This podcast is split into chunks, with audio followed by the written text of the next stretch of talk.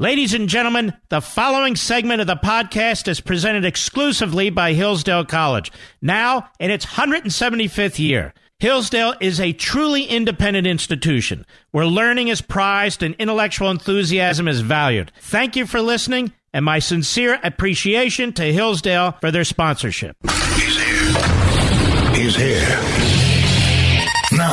Broadcasting from the underground command post, deep in the bowels of a hidden bunker, somewhere under the brick and steel of a nondescript building, we've once again made contact with our leader, Mark Levin. Hello, America. Mark Levin here, broadcasting again from the state of Israel. Tomorrow's July 4th. I'll be back Monday in the United States, broadcasting from there. But right now, I have a tremendous guest. The United States Ambassador to Israel, David Friedman. How are you, sir? Mark, I'm great, and greetings from Jerusalem. Let's let's tell the American people a little bit about your background. Tell us your education, where you grew up, and so forth. I grew up on Long Island. I was, uh, I am the son of a uh, a really terrific rabbi who passed away about 20 years ago the great disappointment of my career is that he didn't get the chance to see me serve as the ambassador to Israel. He would have gotten a huge thrill from it. Uh, but he was a great man. He taught me a lot. He taught me to love Israel. He taught me to love America. And uh, together with my mother, they gave me a great foundation. And then they sent me to some pretty good schools, you know, Ivy League schools, college and law school. I practiced law for 35 years and um, and then uh, I got to know President Trump reasonably well. I mean, very well. We became friends. I know him 20 years, and uh, he asked me to be the ambassador to Israel because, as he said to me, he wanted someone who would really solidify, to a certain extent, repair the relationship between the United States and Israel, and that's a, a very fast forward uh, description. Well, I've gotten to know you. You're a good man. You're a great American patriot. You love the United States, and you love the alliance between America and Israel. And this is something you're very, very focused on, and you've achieved with the President of the United States and others on his staff a great deal in a very short period of time. Why do you think that is? I think the first thing is uh, we have a courageous president. Um, he's willing to make the right decisions. He's willing to live with the consequences. Uh, you know, there's no risk-free decision uh, in life. Everything you do has upside and downside. Um, most leaders that I've witnessed uh, get very nervous about downsides. They they want to know that they can do something and there'll be no consequences, and that's just not the way life works. The president is willing to um, assess the situation and make a decision. When it came to, you know, we'll talk about this more, Jerusalem or the Golan Heights or the JCPOA or any of the other important decisions he made with regard to Israel. Uh, I think he recognized in all cases that um, you know there could be some uh, some blowback. There would be people that disagreed with him, but he really has the courage of his convictions, and I really give him all the credit. You've known him several decades. Do you know him to be this committed to the American-Israeli relation, or as it uh, since he's been president of the United States? You think? No, you know we've talked about Israel uh, long before he had entered politics. Uh, he has great respect for the country. He understands uh, how Israel has prevailed against the odds, how in a neighborhood so different than the United States, so much riskier, uh, so much more fraught with danger than the United States, it has managed not just to survive, but to flourish, to have a world class economy, to lead the world in certain technologies. And, um, you know, he, he values achievement, he values success, and he also values the, um, you know, the historical uh, return of the Jewish people uh, to Zion, which, uh, you know, they prayed for for 2,000 years. All of those factors, uh, I think, play heavily upon his thinking. You work closely with the president, Jason Greenblatt. Who's Jason Greenblatt? Well, Jason's also a guy I know for a long time. Jason wor- had worked uh, as the uh, general counsel of the Trump organization. I got to know him through uh, some business dealings. Uh, he is a, a, straight shooter, honest, loyal, uh, incredibly intelligent uh, lawyer who also has a very deep understanding of the Israeli U.S. relationship. And what is his role in this administration? Well, Jason's maybe got the toughest role because Jason's the peace envoy. You know, that's his specific role. Uh, as the ambassador to Israel, I work in that space, but I have other jobs. Jared obviously works in the space. He has other jobs. But Jason's job is to try to do something which has never been done before, which is to bring peace between Israel and the Palestinians. Very tough job. And you work with, mentioned Jared Kushner, too. Yes. And you've known him a long time. I do, yes. And I he's involved family. in this area, too. He is, and he uh, he has uh, you know broad relations throughout the world, uh, deeper and broader than Jason or I, and he uh, brings that uh, those relationships and, and, and, a, and, a, very very strong intellect uh, to the to the task of seeking peace. Again, really tough job. So you work as a team, pretty much. I think we're probably the only you know political team in the history of Washington that has maintained uh, incredible uh, loyalty and friendship to each other and to the president. Uh, with all the leaks the president had over the first two years, you know, they never came from us. Uh, you'll never see anything off the record, obviously not on the record, but even off the record, in which any of us criticize each other. Um, we work together, we uh, resolve our issues, and we keep it to ourselves. I want to take the seriatim here. How did it come to pass that the president decides, I want to recognize Jerusalem as the capital of Israel. He campaigned on it, but others had campaigned on it too. How did that come to pass, and how did you learn of this? Well, it's something we've talked about uh, before he was elected. If you look at the uh, press release that came out uh, on December 15th of 2016, before he took office, when he nominated me to the position, uh, I stated in the press release how I was looking forward to serving our country from an embassy in Jerusalem. And he, of course, authorized that statement.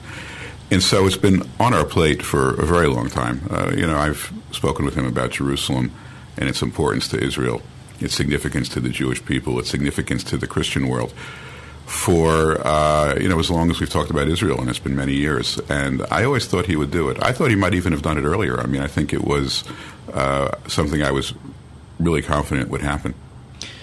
He told me he came under enormous pressure not to do it. Oh, he did. He did. From many, many countries from many, many uh, politicians, from many pundits.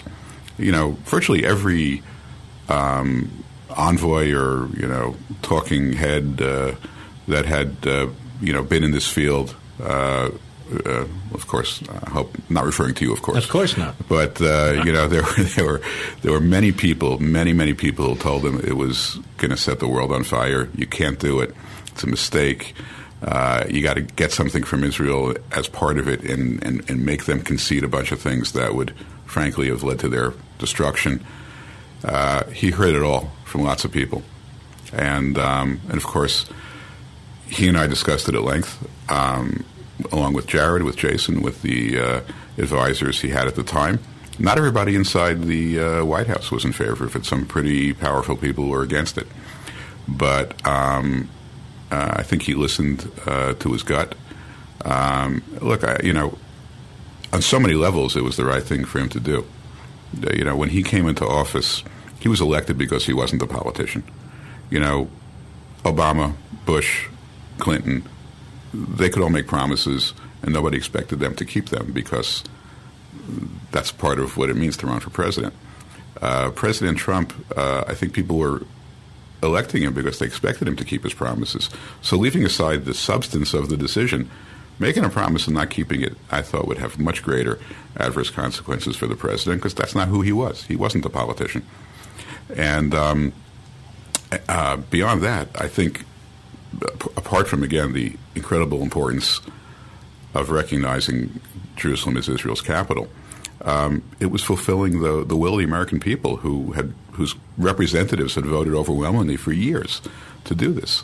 Um, and it sent a message to, you know, whether it's uh, Iran, uh, North Korea, any of else of our enemies, that the president was going to stand with its allies and it wasn't going to flinch from the threats of its enemies. So, on so many different levels, it was a profound and important decision.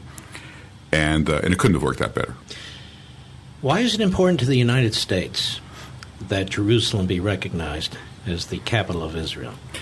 So you know, I look I look at this in sort of two uh, two buckets. There's the um, there's there's the there's the um, the heart of America, and there's the the heart and soul of America, and then there's the kind of raw national interests of America. So let's talk about the heart and the soul first.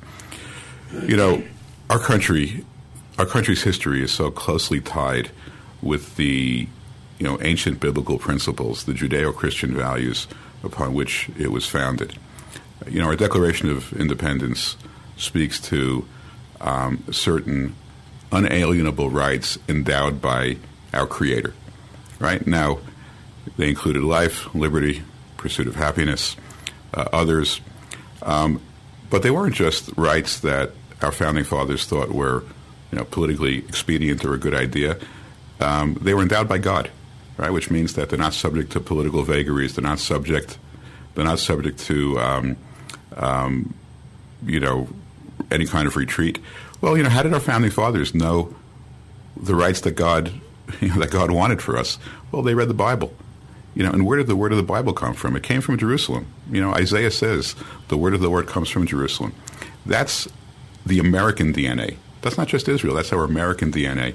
So, from the purpose, from the perspective of the heart and soul of America, Jerusalem's the capital. Now, beyond that, I mean, recognizing Jerusalem as the capital is the best thing that we could have done to achieve peace in this region because we're sending a clear message to the Palestinians you don't have a veto on where the United States elects to build its embassy.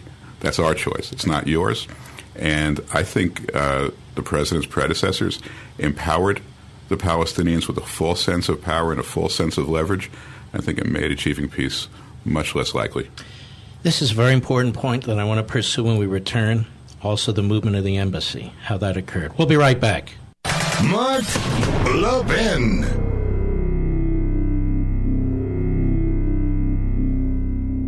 Since its founding in 1844, Hillsdale College has provided students with sound learning of the kind essential to preserving our civil and religious liberty. Now, I want to tell you about Imprimis the free monthly speech digest of Hillsdale College. Imprimis is dedicated to educating citizens and promoting civil and religious liberty by covering important cultural, economic, political, and educational issues. First published in 1972, Imprimis is one of America's most widely read publications in support of liberty, with more subscribers, 3.9 million, than the Wall Street Journal and the New York Times. And recent Imprimis publications have addressed issues like free speech, the regulation of big tech, mental illness, and the American medical insurance system. And because America's founding principles are so important, Hillsdale offers Imprimis absolutely free of charge to anyone who requests it. That's right, you can subscribe to Imprimis for free. Here's what I want you to do. I want you to visit imprimis.hillsdale.edu for your free subscription. That's Imprimis, I-M-P-R-I-M-I-S dot Hillsdale dot edu. Welcome to Hillsdale.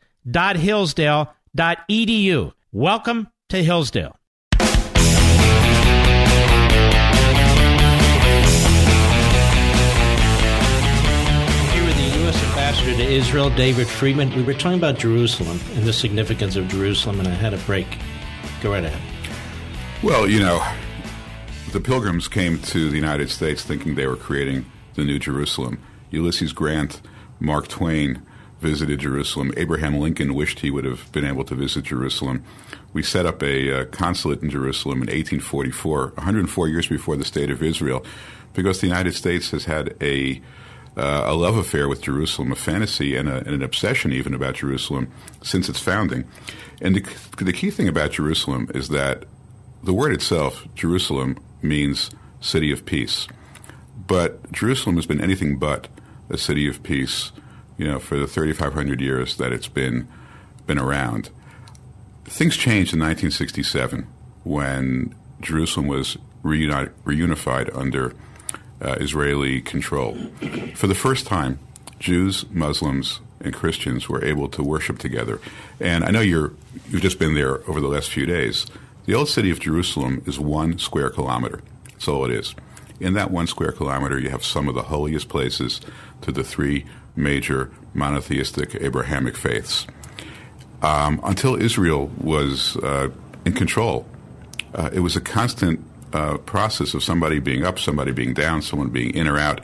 And now you go there, and you know there's millions of pilgrims coming every year to the city of Jerusalem, And they're all, you know, in this tiny little spot, they're all worshiping their faiths peacefully. You know, are there occasional flare ups? Rarely, but they're also handled, you know, promptly and humanely. It's a, it's, it's a miracle what's happening in Jerusalem. And um, it's only happening because the Israelis, for the first time uh, in history, uh, in a very, very long and ancient history, have managed to balance uh, the, the, competing interests in a way that everybody gets to come and visit um, in safety. We were at an event together, among others, City of David. Yes. Why were we there, and what is the City of David? Well, the City of David is a once in a century archaeological discovery. And, uh, you know, one thing you need to understand about the Jewish history of Jerusalem. Um, it's an unpleasant history because almost everything Jewish about Jerusalem has been destroyed over the last 3,000 years. The first temple was destroyed by the Babylonians. The second temple was destroyed by the Romans. Uh, more recently, synagogues were destroyed by the Jordanians when they had control of uh, Jerusalem. So a lot of our history, and I'm speaking now uh, as a son of a rabbi and a Jew, a lot of our history is buried, and um, and so when we find it, it's very meaningful to us because we have a long, proud, ancient history documented in the Bible. And this city of David um, discovery really brings the Bible back to life because, and it started when a, a sewage pipe broke in a neighborhood, and when they came to fix it, they realized what they were sitting on top of. Uh, it's uh, in the first place, it's a large, almost an Olympic-sized pool called the uh, Pool of Siloam. Uh, it's called Brechat HaShiloach in Hebrew, and um, that's where all the pilgrims from all around uh, the world, many Jewish, many not Jewish, because non-Jews also came to Jerusalem three times a year for the major Jewish festivals they would all purify themselves in this pool. And once they saw the pool and it was significantly downhill from the temple, they kept looking and they said, well, there had to be a way for them to get from the pool to the temple. And they saw a completely intact underground underground road with the same flagstones that appear uh, up by the um, the walls of the old city. And what they discovered was the actual road from the pool that ascended up to the temple that all the pilgrims, and you know, uh, Josephus writes that there's there were like two and a half million a year coming to Jerusalem. This is where they walked, and this, of course, would include uh, Jesus, who came to the temple uh, as a Jew uh, during the holidays, and you know his attendance at the temple is well documented in uh, in numerous writings. So you have the ability in this archaeological find not just to look at a broken shard of glass or an ancient coin, but actually immerse yourself in history 2,500 years ago, 2,000 years ago, and to walk the road that you know the ancient uh, Jewish people, the ancient civilizations, uh, had the privilege to walk, and it's it's uh, it's something like nothing else I've ever seen. And you were there. Other dignitaries from America were there. Yes. And what did the New York Times say about you? Uh, it definitely wasn't good. I think they said I had taken a uh, sledgehammer to diplomacy, if I recall something like that. Silly. But you were Silly. criticized. Of course, I was criticized. Um, Why? Because the New York Times and many of their uh, many of their uh, sympathizers think that there's something wrong with uh, uncovering Jewish history in Jerusalem because it will offend uh, non-Jews. it doesn't offend Christians; they, they think it will offend those of the of the Muslim faith that somehow uh, we would be discovering ancient artifacts of the Jewish people. I want to continue with this, as well as other matters, when we return, because the real reason they didn't want this known or reported as the archaeological activity in Athens and Rome and so forth is because it demonstrates, as you just said, a fact, a scientific fact, that the Jews were there. Correct. We'll be right back. You know, our nation's oldest colleges were founded to teach students to seek truth, recognize what's beautiful, and hold up what is good. But the vast majority of them have abandoned their missions, locked in the grip of political correctness. They no longer allow free and open discourse. Rejecting the idea of objective truth, they peddle moral and cultural relativism. Thankfully, none of this applies to Hillsdale College. For almost two centuries, Hillsdale has remained true to its original mission to provide sound learning of the kind essential to preserving civil and religious liberty and intelligent piety. Now, as Hillsdale celebrates its 175th year, it remains committed to offering its students the very best liberal arts education in the land, as well as to extending its mission nationwide through its many outreach efforts on behalf of liberty. These include free online courses, the publication of its Free Speech Digest Imprimis, its Kirby Center for Constitutional Studies and Citizenship in Washington, D.C.,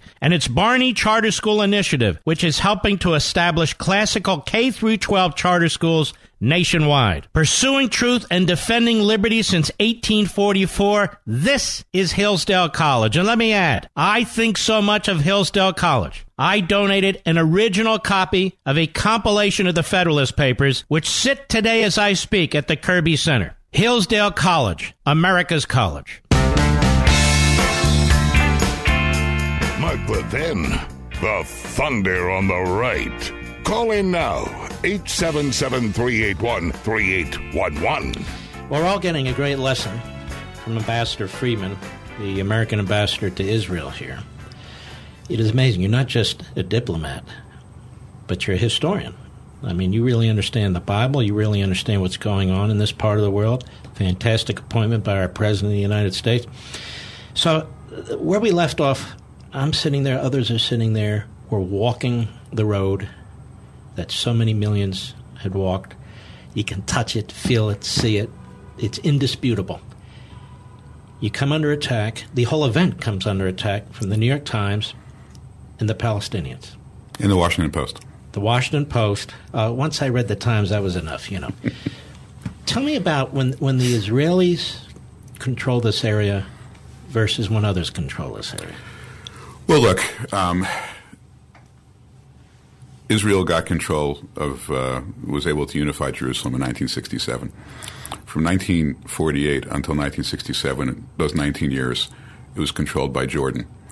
Uh, in 1948, uh, at the War of Independence, just before that, the British uh, took all the Jews out of Jerusalem uh, who had been living there for, you know, they and their ancestors for centuries, and said, We can't defend you here. So Jewish presence in the old city of Jerusalem ended the Jordanians took control for 19 years. They really didn't do anything with Jerusalem. In other words, they didn't change their capital Jerusalem. They kept their capital in Amman. The Western Wall, which is the last remnant of, uh, of uh, Jewish life in the old city, essentially became uh, fell into complete disrepair. Uh, nobody could go visit it. Um, and then in 1967, um, the Israeli Defense Forces uh, regained control of the old city. Now, of course, they rebuilt the uh, the Western Wall. They created a beautiful plaza. But what's interesting is what, what they didn't do. What they didn't do was to exercise control over the Al Aqsa Mosque or the Dome of the Rock. I mean, they could have. They certainly had the military power to do that. And uh, that that paradigm, that regime has existed to this day, which is that the um, Al Aqsa and the Dome of the Rock remain the Muslim holy shrines that is administered uh, essentially by the Jordanians. Now, um, if you go into the old city, um, there's there's there's incredible Christian holy sites. The, the, the, greatest of which is the Church of the Holy Sepulchre. Anybody can go there.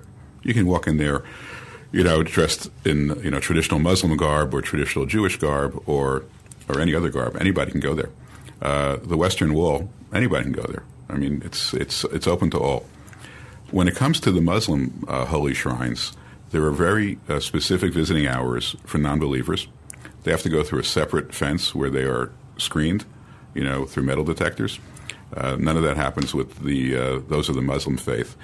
So, what Israel has actually done in the old city of Jerusalem is it's given the Muslim worshippers better rights than anyone else. I mean, it, they have they have the best rights to their holy shrines relative to the other major faiths, and yet, um, whenever there's a desire to kind of foment unrest uh, against Israel. And, and, Hamas just did it this past week. They used my visit to the um, to the city of David uh, to create a video, and they put uh, they put a sign. I saw the Arabic; it was translated for me. It said, "Jerusalem is in danger. Save the mosque." Now, um, you know, it's barbaric. It's uh, you know, it's despicable to try to create violence, and it, when exactly the opposite is true that Israel affords its Muslim community better rights to its shrines than either the Christians or the Jews. Let's move the embassy. So you've decided, the president decides, I'm going to move the embassy. I said I'd move the embassy. I'm going to move the embassy. You got a lot of pushback on that too, right? Oh, sure, sure. Including within the United States. Uh, I recall it well. and so we have an embassy now in Jerusalem. And how many other countries have embassies in Jerusalem? One Guatemala. Guatemala. He's a wonderful ambassador to Israel who, who I met as well, and he's very proud of it. He's great. But why haven't other countries joined? Well, again, this is, in the first instance, I think, a testament to the greatness of the United States. Um, we make decisions on the basis of what's what's right and what's wrong, or at least we should. That's certainly what we did here. Uh, I've spoken to a lot of countries about moving the embassy. A lot of them have approached me. A lot of the countries in Eastern Europe are interested. Uh, but in in a lot of these cases, uh, and I'm not necessarily criticizing the practice, but in a lot of these cases, it's you know what do we get for it? You know what's in it for us? You know we're going to lose trade with which countries? We're going to gain trade with these countries. So it becomes a political calculation. Our recognition of Jerusalem as the capital of Israel was not a political calculation. We did it because it was the right thing to do, because 85% of our representatives voted to recognize Jerusalem in 1995. Uh, I'm not sure why it took so long. I have an idea. Um, but um, that's why we're, we're, there, and I think other countries, maybe because they're weaker, maybe because they have they're more at the mercy of uh, of other countries, uh, haven't done it. But we can do these things. The United States can lead, and when the United States leads, I believe other countries will eventually follow. Then the president decides, you know, the Golan Heights, he says, we're going to recognize a fact, and that is Israel's sovereignty over the Golan Heights. Tell me about that. Well, that to me is uh, uh, is an easier call, just because there's really no competing argument against it. You know, uh, think of who holds the competing claim to the Golan Heights: Bashar Assad, somebody who gassed 500, you know, murdered 500 million 500,000 of his uh, citizens, displaced another million of his citizens in one of the most ruthless, brutal regimes in the world. And this is incredibly strategic territory that enables Israel to maintain the high ground against a very unstable uh, and, uh, you know, venal, malign uh, entity. Um, it's kind of hard to see any argument why Israel shouldn't have sovereignty over the Golan. Although you know the same people that complained about Jerusalem were out in force complaining about that, this decision as well. I can imagine you're the favorite ambassador of the State Department. You don't need to get into that. I think I am now because yeah. uh, we have a great Secretary of State, and he well, and that's I, true. He and I get along very well. Yeah. Um, I have the highest respect for him. Let me ask you about this. Not to be provocative, do you think the Palestinian Authority or the Palestinian leadership you think they want peace? Um, I think the Palestinian leadership, in the first instance, wants what's best for the Palestinian leadership. You can see that because uh, in the Palestinian Authority, wealth is completely concentrated among the political elite. Uh, you know, you have uh, uh Arafat's wife still, you know, hanging around the Champs Elysees in Paris, uh, living off of money that we probably gave her. Uh, Abbas and his kids and his friends are all extremely wealthy. Uh, that's not indicative of uh, people that care about their people.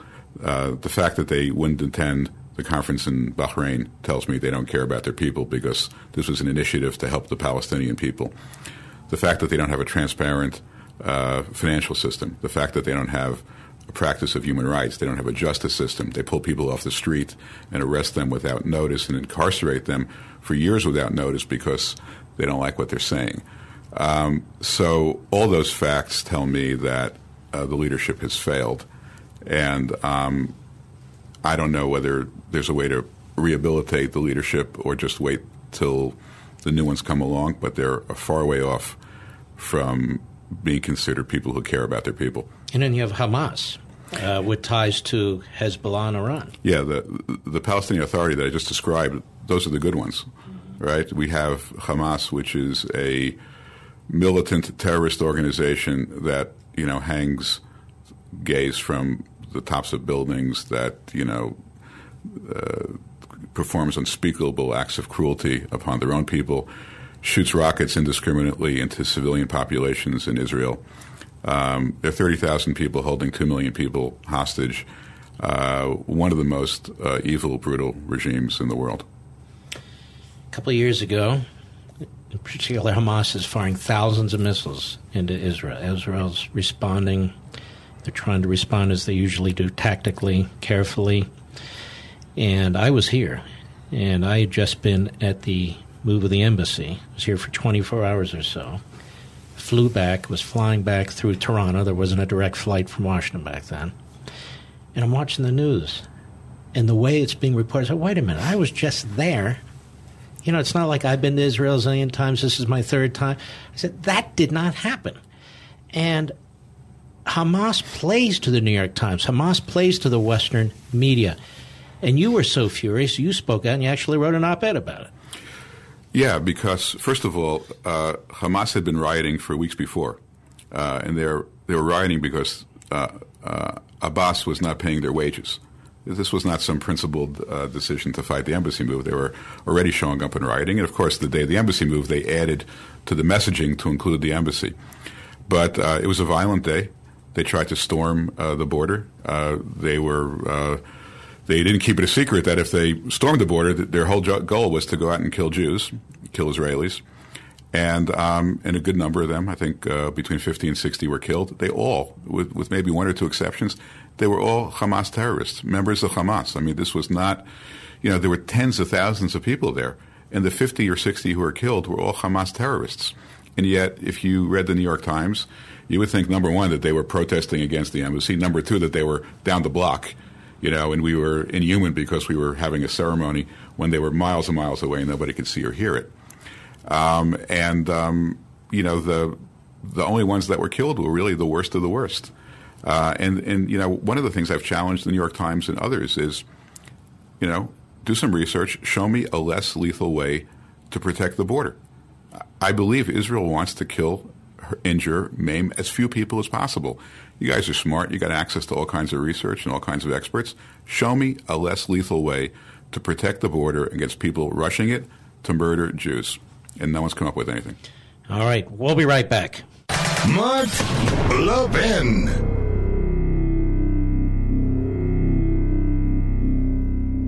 Every human being has a common problem. How do I live well? Our happiness and well being depends on how we answer that question. Hillsdale College president Larry Arnn argues that the best book ever written on this subject is Aristotle's Nicomachean Ethics. And a new free online course from Hillsdale College shares Aristotle's teachings that will help you lead the most complete, happy life possible.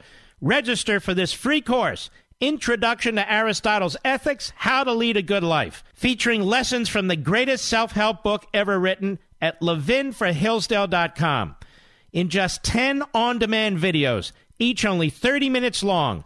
You'll learn how to confront the chief obstacles to happiness and make the choices that build good character. Aristotle presents a guide for securing a virtuous life. And if you take this free course from Hillsdale and heed Aristotle's advice, your life will change for the better. You can learn how to lead a good life just as every Hillsdale College student does. It's yours for free at levinforhillsdale.com. That's L E V I N for Hillsdale.com.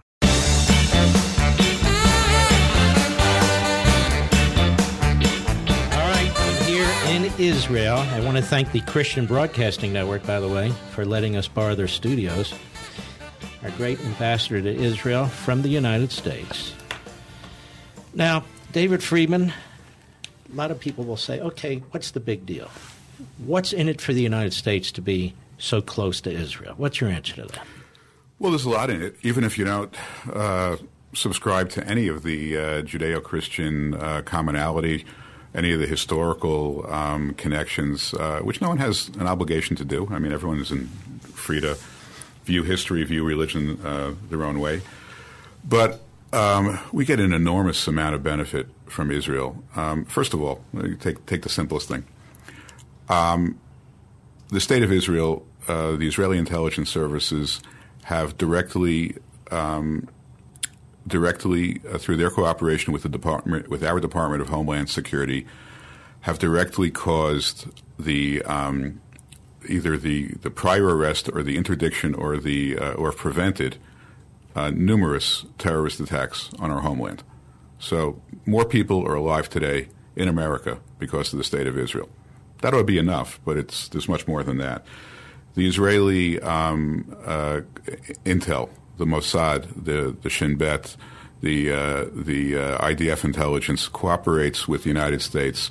Frankly, like I'm not aware of any other country in terms of what they share with the United States. They have eyes on our enemies in some respects better than we do, and they share it with us and they keep us safe. Um, people refer to the $3.8 billion in military funding that we give Israel every year. It's a fraction compared to uh, the investment we have in bases in, in Germany, in Korea, in Qatar, throughout the world. And the difference between all those bases and Israel, we don't put a single soldier's life at risk in Israel. So we get all the benefits of having a forward position in the Middle East and Israel without a single soldier's life being at risk, and it's much cheaper, much cheaper. So even those who, you know, don't have any emotional ties to Israel, and I would include many people in the Department of Defense in that category. These are soldiers. They, they think, as they should, they think of how to protect the United States. They are some of the most supportive uh, in the United States of, of our support for Israel. So, uh, and, and it's what's interesting is that 25 years ago, I think the relationship was probably less reciprocal. Uh, you know, I think in those days, um, um, Israel was more needy than they are today and probably had less to offer. But, you know, I'll give you a great example just from a couple of weeks ago. Bill Ford, who is the uh, chairman of uh, the Ford Motor Company, right, an iconic American company, a guy whose great grandfather is known for having had uh, having not been a big fan of the Jews. Bill Ford comes to Israel now a few times a year. Bill Ford and I met uh, in Tel Aviv when Ford opened up the Ford Research Center in Tel Aviv, and he told me that Israel, the Israel high tech industry, uh, provides better opportunities, uh, uh better synergies for American companies than any any high tech center in the United States. And he's coming here, you know, three times a year. So things have changed in the relationship, and they've changed very much uh, in a way that I think more than justifies uh, our support for Israel. We should, you know, we, we did it in the past, and I think it was a noble thing that we did to protect the state of Israel when it really had no other friends. Uh, but we're getting a huge return on those early investments. July 4th, it's, it's tomorrow. Yep. You led a celebration of July 4th yesterday. Tell us about that. It was the first time in the history of uh, the State of Israel that we held our July 4th party in the city of Jerusalem. Uh, what do you think of it? Did you like it?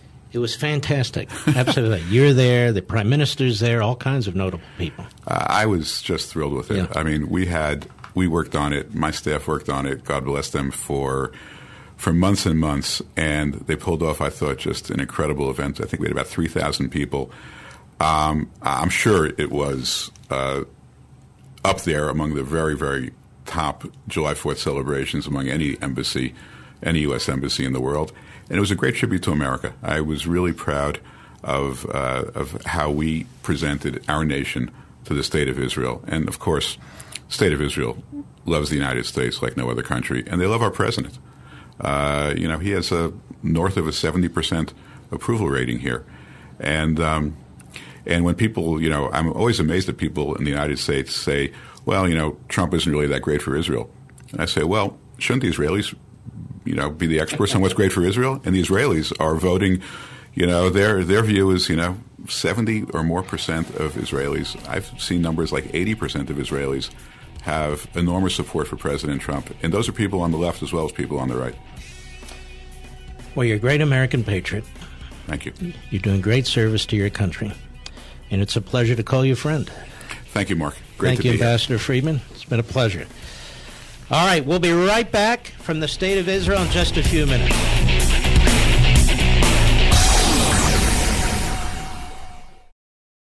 He's here. He's here now, broadcasting from, from the underground command post, deep in the bowels of a hidden bunker, somewhere under the brick and steel of a nondescript building, we've once again made contact with our leader, Mark Levin. Hello, America. Mark Levin here from the great state of Israel. Actually, I'm in the studios of the Christian Broadcasting Network. CBN, always wonderful to me here. A great guest. You love this guest two years ago. Dore Gold, most of you know who he is, president, Jerusalem Center for Public Affairs, but you've done a lot. Uh, you worked for uh, Ariel Sharon, former prime minister. You worked for Prime Minister Netanyahu, and that's just the beginning of it. Um, and I wanted to talk to you about you're, you're a great historian, first of all, and I wanted to talk to you specifically about Iran. And um, Iran, Hezbollah, now Hamas, Iran now threatening the United States. Well, has been for a while, but now you can see they knocked out one of our drones. Iran constantly threatening its neighbors Yemen, Iraq, Syria, obviously Israel, threatening the United States.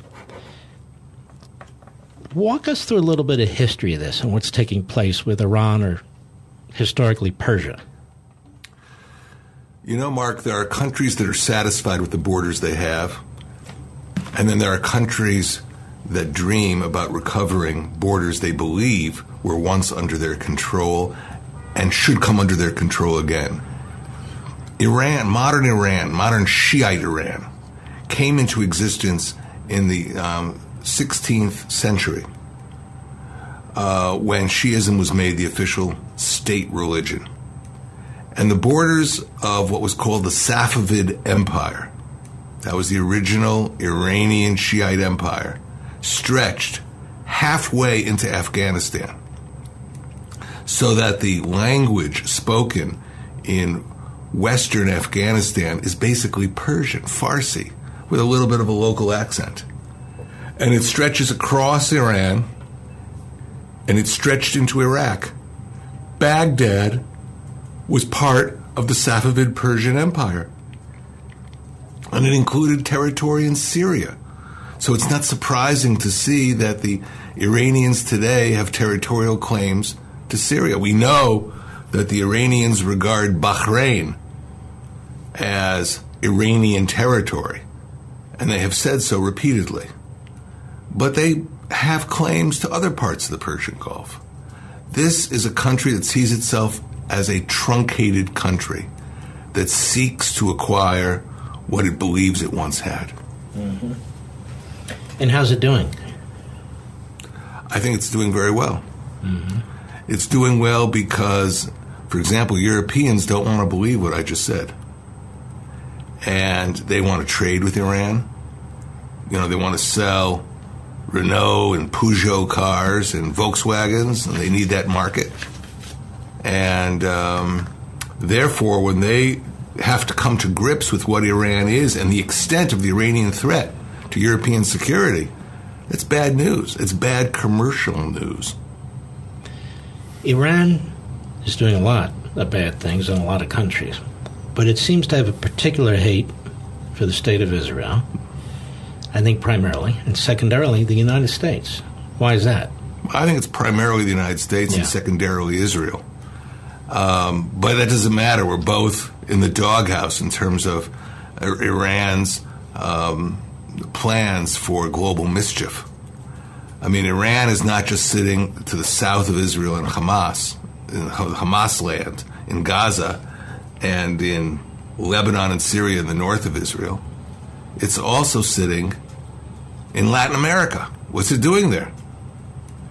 I remember reading a testimony of Secretary of State Hillary Clinton. Who? We're talking Iran. Okay. We're not going to get into those other subjects. But Hillary Clinton, she was Secretary of State. She was giving testimony on the Hill.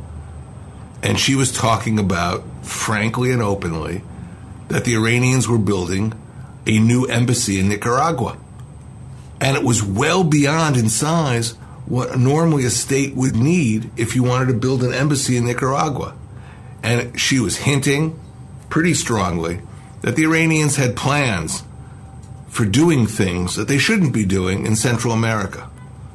So you have a problem with Iran in Central America, in South America, and uh, I wouldn't be surprised if you found Hezbollah units in Canada. So you got them on both sides. And that is a country that's posing a tremendous pr- threat, but will pose even a greater threat in the future. What's Hezbollah? Back in um, the early 1980s, remember, the Iranian Revolution is in 1979. And uh, Ayatollah Khomeini wanted to have, let's call it, the legs of the Iranian octopus extend around the world. And so he's, he sought out Shiite communities where Shiite Islam was practiced. And he sought to build a network of militancy. Now, in Lebanon, you already had an organization called Amal, for those who like getting into the details of these things. But the, the Shiite organization in Lebanon did not accept what Khomeini was pushing. That is, that he was personally the head of all Shiites around the world. And so he sought a new organization to compete with Amal. And it was called Hezbollah, which means Party of God. and these guys were militants. They were trained in uh, terror techniques. The ones who trained them were the PLO in Lebanon. And uh, they have engaged in some of the worst terrorism that America has experienced. You remember the attack against the Marine Corps barracks in Beirut uh, in 1983. Hezbollah had not yet been officially declared. Let's call it proto Hezbollah. They were in formation. And Hezbollah became involved in uh, helping Iran project its power all over the Middle East. Remember, Iranians are not Arabs. They speak Farsi, they speak Persian. If you want to communicate with Arabs in Iraq or Arabs in Syria you need somebody who's fluent in the, in the Arabic language. Hezbollah offered that bridge to the Arab world for Iran. So, your best estimate, how many of these terrorists are there in Hezbollah? Tens of thousands. Tens of thousands. Concentrated although all over the world in southern Lebanon, correct? Oh, that's one place, but you have Shiite communities in many parts of the world. Let me tell you something nobody is focusing on except a few experts. Syria, the largest minority, not minority, the largest group of uh, in Syria up until the last 10 years were the Sunni Arabs. Sunni Arabs had about 65% of the country. Comes the Arab Spring, and what does Iran do? It makes sure that its forces in Syria evict Sunni Arabs. Not all of them, it can't get to everyone and they bring in Shiites from two countries, from three countries. One is Shiites from Iraq, another is Shiites from Afghanistan, and the third is Shiites from Pakistan. And they have moved in, they have created new Shiite militias in Syria, and they bring in their families because you have all these empty houses from the Sunnis that have left. So that is what Iran is doing and it is actively uh, advancing a Shiite revolution across the Middle East. Now, the Iran deal, which a lot of people in our country thought was a pretty cool deal, you've written it's not a pretty good deal. It wasn't a pretty good deal. And you specifically attack three areas the Sunset Clause, ballistic missiles, ICBMs, and verification. Explain. Let's start with the sunset clause. I mean, if you study diplomacy, you take a course at UCLA, Ohio State, you know, wherever you're studying, the history of diplomacy. Do you see in in agreements that are reached, international agreements, a clause saying after five years, after ten years, this a treaty will no longer be in force? It's ridiculous. So it's called a sunset clause. It reminds me of um, a carton of milk. When you go to the grocery and you buy a carton of milk, it says on it expires August 30th. So this was an agreement with expiration dates on it.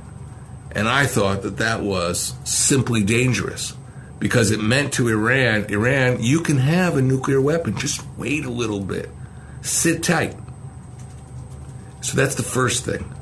That's the issue of the Sunset Clause. Missiles. I was Israel's ambassador to the United Nations um, back in the 1990s, and we dealt with arms control over Iraq's arsenal. Now, the United Nations in those days said Iraq can't have nuclear weapons, can't have biological weapons. And it also said it can't have ballistic missiles capable of flying beyond 150 kilometers. Because that was known to be a weapon of mass destruction. Whoever negotiated that Iran deal, the JCPOA, either forgot or intentionally did not put ballistic missiles into that understanding and therefore it was seriously impaired. Just compare what the world community demanded of Iraq 10 years earlier and what it demanded of Iran. When we come back, the third leg, verification. Because the supporters of this deal say there's really there was never any problem with verification. We could verify what was taking place. We'll be back in a minute. Mark Levin.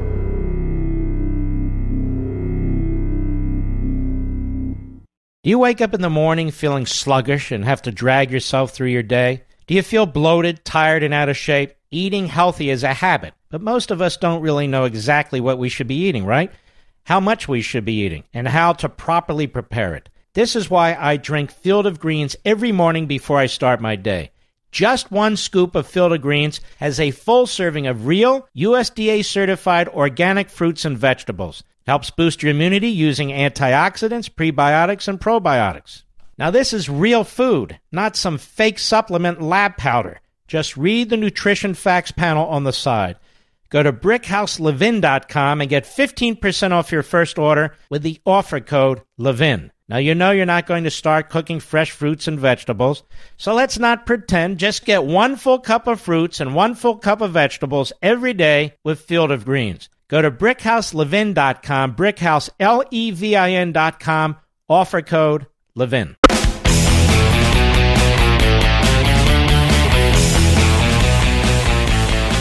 Now, you wrote this great book in 2009, The Rise of Nuclear Iran, so you know a little bit of what you're talking about.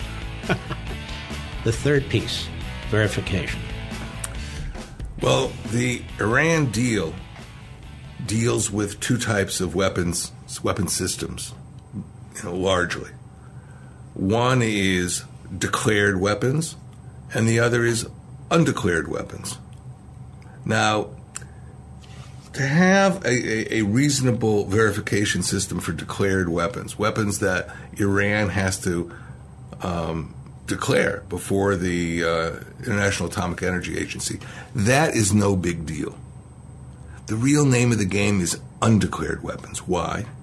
Because if you go back over all these great, great weapon systems or facilities, nuclear facilities that Iran was caught red handed having, like the Natanz, uh, the Natanz uh, enrichment system, or the underground mountain where Iran was also enriching uranium, and a number of these other ones that were declared they were, excuse me, they were not declared. They were caught red handed. Where Iran is going to put its assets is in things it doesn't declare. And there was no reliable system for dealing with the undeclared weapons or the undeclared facilities. And that, for me, was extremely suspicious and made the whole verification of that agreement highly questionable. Well, you know, a lot of Americans are probably scratching their heads now. Said, sunset clause, ballistic missiles not covered, verification, obvious problem. So why cut a deal like this? From your perspective here, why was this deal cut? You know, this gets more into intellectual currents. I'm Good. sorry to use that kind of an expression. In modern parlance, that doesn't get you very far. But that's what happened here. My study of what happened to America and Iran went like this right after 9 11, there was a group of great powers, the countries bordering on Afghanistan, plus Russia and the United States, who met regularly at the United Nations. And they talked about what they could do to deal with the threat of the Taliban. This included Russia and the United States. It also included Iran, which borders Afghanistan. And the Iranians tried to open a channel to the United States. They supplied intelligence. Go bomb here, and you'll hit the Taliban's, one of the Taliban's most important camps. And this, this information went from the UN to the Department of Defense and was very promising for somebody who believed that Iran could be turned around. Not everybody was a sucker in Washington.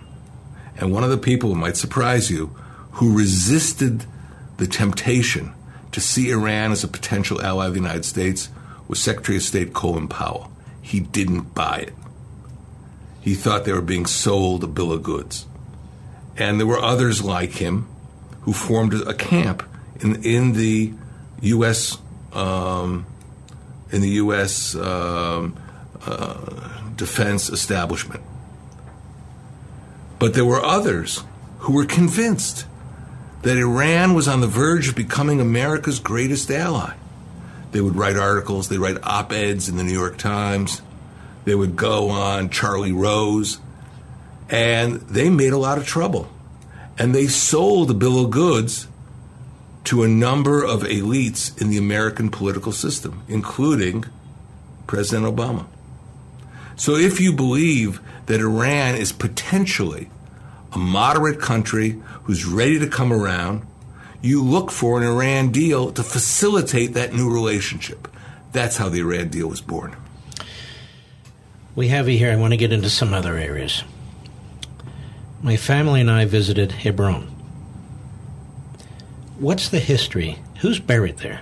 What's the history of that city? Open the Bible. In the Bible, it states that Abraham bought a burial plot for his family. And as a result, Abraham is buried in Hebron, Isaac is buried in Hebron, and so is Jacob. Joseph, who was a, um, a uh, son of Jacob, was buried in Nablus, in Shechem. But the forefathers, the founding fathers of the Jewish faith, were buried in Hebron. And matriarchs too. And the matriarchs. Sarah. Sarah, Rebecca, and Rachel. Who controls most of that city today? That city uh, is under the jurisdiction of the Palestinian Authority. However, even more radical elements are very um, have a lot of influence there, including Hamas. Hamas has a lot of influence in that town. That's pretty amazing. That even after the Six Day War, Abraham, Isaac, Jacob, uh, there's what? There's a couple hundred Jewish families there? Prior to the 1967 war, Yeah. Jews were not allowed. You know, you have to walk upstairs to go to the tombs. Jews were not allowed to walk above the seventh step.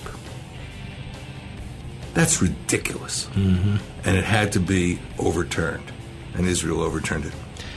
So a lot of IDF soldiers there Yes. to protect the real handful of Jewish families that are still there. It's remarkable. We come back, I want to ask you about Bethlehem. Who controls Bethlehem? We know who was born there. We'll be right back.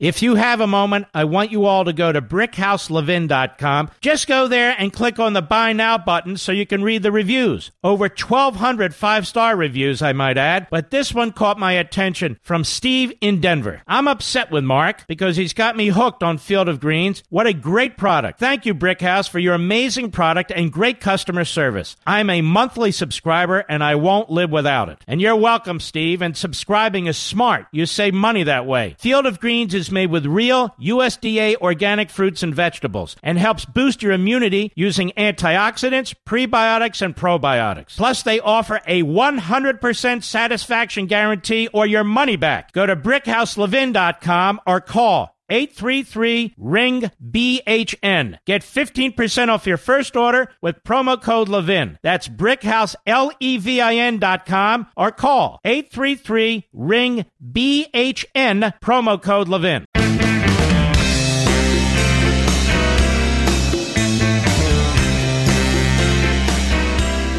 Mark Levin, a champion of freedom. You know, you're one of the greatest champions of freedom in this country, if not in the English speaking world, Mark. Call Mark at 877 381 3811. Whatever you're doing to celebrate America's birthday, make sure you stop by bowlandbranch.com. Bowl and Branch makes the sheets loved by three U.S. presidents, and they're celebrating the 4th of July with 20% off everything during their Stars and Stripes sales. Bowl and Branch organic sheets start out super soft and they get softer and softer over time. Now these are thousand dollar sheets for just a couple hundred bucks. Everything Bowl and Branch makes is beautifully and thoughtfully designed and super comfortable.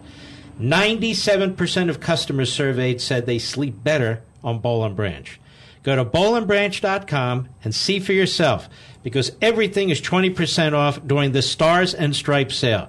From their sheets to their plush towels, pillows, pillowcases, and even their world class mattress. Shipping is always free, and right now you'll get 20% off everything, but only during the Bowl Branch Stars and Stripes sales, spelled B O L L, and branch.com. Save 20% today, plus free shipping at bowlandbranch.com. Dore Gold. You're the high muckety muck of the Jerusalem Center for Public Affairs. A lot of people turn for, to you for insight, policy, so forth and so on. We talked about Hebron. When we were there, we were told there are 85 Jewish families left there. And every time they sneeze, the UN gets involved. Or when the Obama administration was there, they couldn't build an, an, even an extension to an apartment house there. And yet the forefathers of Judaism are buried there. Correct. It's an amazing thing. And to go there, it's an amazing thing. We had to go in a vehicle that was rock proof. Uh, everywhere you go, there's IDF soldiers uh, in order to protect this little area. Uh, and it's remarkable. And then there's Bethlehem, the birthplace of Jesus. Who, who runs that city now? Bethlehem, like Hebron, is under the jurisdiction of the Palestinian Authority. And there are direct implications of that fact. For example, Bethlehem used to always have a Christian majority. Naturally, Christians from all over the world were attracted to a place where Jesus was born. During the period of Yasser Arafat, the Palestinian Authority made sure to fill Bethlehem with Muslim families, largely from Hebron, and change the demographic balance in that city. And many Christians have run away. They moved to countries in South America, but they uh, have been displeased with these demographic shifts, in Hebron. Remember, under the Oslo agreements that Israel signed uh, during the period of President Bill Clinton, um, the Palestinian Authority of Yasser Arafat had control over this town and still does today. The Temple Mount very controversial what goes on on the Temple Mount. What goes on on the Temple Mount? Well, first of all, we're dealing because we have to deal with the Palestinians, and they have their uh, um, special relationship with the Temple Mount. Um, systematically, the, the Palestinian leadership has attempted to take over the Temple Mount, which is under Israeli sovereignty. And uh, in doing so, they've sought to delegitimize the Jewish or Christian connections with the heart of Jerusalem. So, for example, at Camp David, back in the year 2000, when President Clinton held a summit with Ehud Barak, our prime minister, and with Yasser Arafat, Arafat all of a sudden turns to President Clinton and says, There never was a temple in the Temple Mount. There never was a temple in Jerusalem. And he took that declaration of his, and he had all his lieutenants speak about it. There's Nabil Shaath, the guy who went to University of Pennsylvania. He would talk about that. There was Abu Mazen, Mahmoud Abbas. He would say, no temple in Jerusalem. And then this ridiculous assertion started spreading into American and British academia, and it started spreading into the media. I remember a New York Times article from 2010 uh, with the headline um, The presence of uh, Jewish holy sites appears elusive. What does the word elusive mean? It means hard to prove. And so this Arafat idea started, its tentacles spread into all kinds of intellectual circles. And it's something that Israel has to fight as much as it fights the security issues. This term West Bank, for what is historically known as Judean Samaria, where did this come from? Um, well, you might remember what is geographically the West Bank. Uh, in the 1948, Israel's 1948 War of Independence was invaded by the Hashemite Kingdom of Jordan, which was called Transjordan at the time. Those troops were under British command in many cases, and uh, they took over the area. Since the Jordanian kingdom was based on the eastern side of the Jordan River, the East Bank, this area became known as the West Bank. And that's about it. Which is why I refuse to call it the West Bank. Okay. And yet, every American newspaper, most Israeli newspapers, call it the West Bank. It was the West Bank for 19 years. It's always been Judea and Samaria. Aren't these all efforts to kind of blow out Jewish history, to rewrite the history, reliance on people not studying their own history, let alone the history of other regions of the world?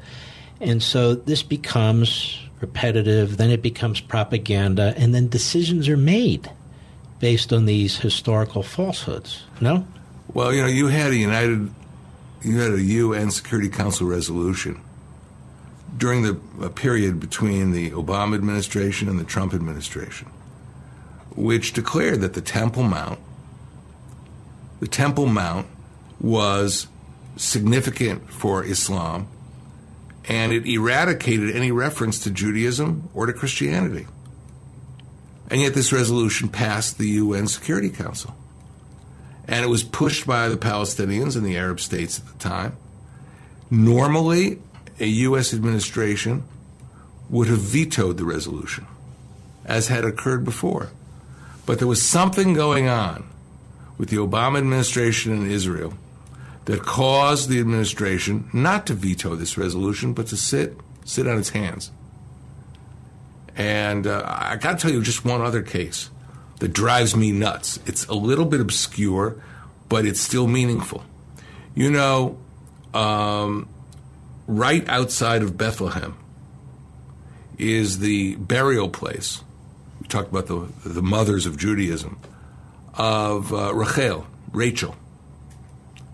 And uh, it was always known as Rachel's tomb, this, this, this place where she was buried. Rachel's tomb. The, the Muslims talked about Rachel's tomb. All of a sudden, in 1996, the Palestinian Authority, which had jurisdiction there under the Oslo agreements, started calling this tomb the Bilal bin Ribah tomb. Who the hell is Bilal bin Ribah? You should give away. You should give away a mixer for anybody who phones in. Bilal bin Ribah was the first muazzin, the first man who called the Muslims to prayer at the time of Muhammad. According to their tradition, he's actually buried in Damascus. They started calling this the Bilal bin Ribah tomb, and um, in fact, it was picked up by UNESCO. They started calling it the Rachel's tomb slash Bilal bin Ribah tomb. So you can make up stories. And if it advances your cause, the United Nations will advance it. And maybe people will forget that that was Rachel's tomb for a very long period of time. Last piece of information at my center, we've got a guy who reads Ottoman Turkish.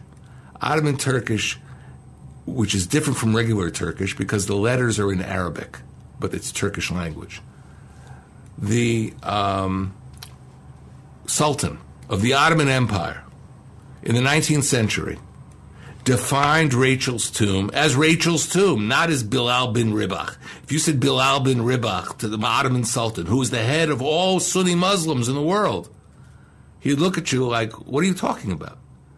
So what I'm saying is that we're seeing fundamental ideas in the Middle East being shifted for political purpose. And that's a second war that exists, not just a military war.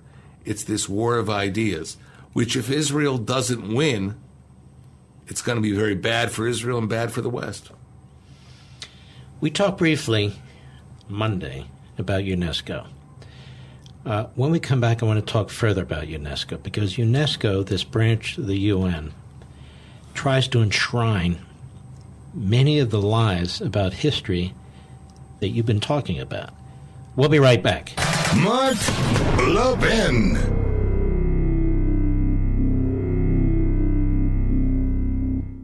With a daily fake news dump pouring through your TV, mobile phones, and computers, you may have missed some real news like the recent study in the journal Cell Metabolism.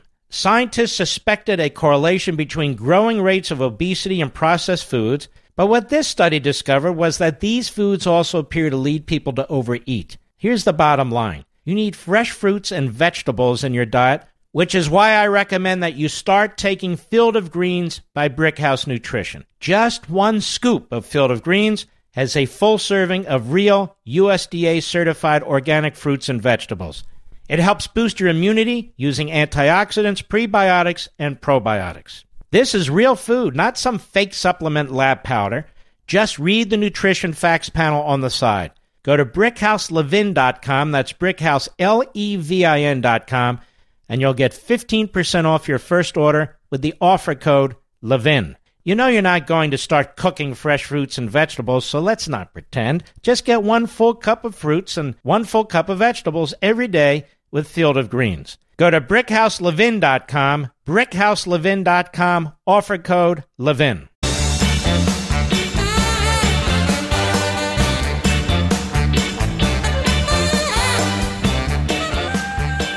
Levin here from Israel. You know, if you believe that you're not being snooped on, well, then I'm sorry to disappoint you, but you probably are. Hackers, governments, ad companies all slurp up your data. That's why I recommend getting the software that I trust to protect my online activity, ExpressVPN. Their apps use powerful encryption to secure your data, and ExpressVPN runs in the background of your computer or phone, and then you use the internet just like you normally would. You download the app, click to connect, and you're protected. I never go online without ExpressVPN, and you shouldn't either. ExpressVPN is the fastest VPN, costs less than $7 a month, and comes with a 30 day money back guarantee. Take back your online privacy like I did with ExpressVPN. Protect your online activity today and find out how you can get three months free at expressvpn.com slash mark that's expressvpn.com slash mark for three months free with a one-year package.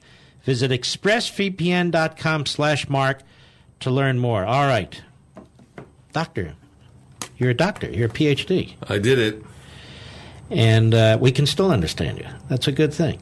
Dore Gold, you're the president of the Jerusalem Center for Public Affairs. By the way, you have a website. What's the website address? Org. All right, let's put that up there, Mr. Producer. All right. I wanted to talk briefly about Bethlehem. Bethlehem, the so called West Bank, Hebron, UNESCO. What's going on here? UNESCO is a, of course, United Nations organization based in Paris. It's supposed to deal with education. It's supposed to deal with culture. It's supposed to um, help um, the world understand the importance of certain holy sites and protect them. UNESCO doesn't protect holy sites. UNESCO doesn't lift a finger when holy sites are demolished, for example, by ISIS in Syria and Iraq or uh, by the Taliban in Afghanistan. What UNESCO has been doing is complaining about Israel, about uh, issues that aren't even a valid issue of complaint. And um, UNESCO has been passing resolu- resolutions that are there to rewrite history in a way that serves the um, Afro Asian majority in the United Nations system. Who are the members of UNESCO? They're just different countries that are chosen by different the UN. countries that are chosen by the UN. But the problem is that they're distorting history. For example, when they adopt resolutions that refuse to acknowledge your connection, the connection of the uh, uh, Christian West or the state of Israel with a city like Jerusalem.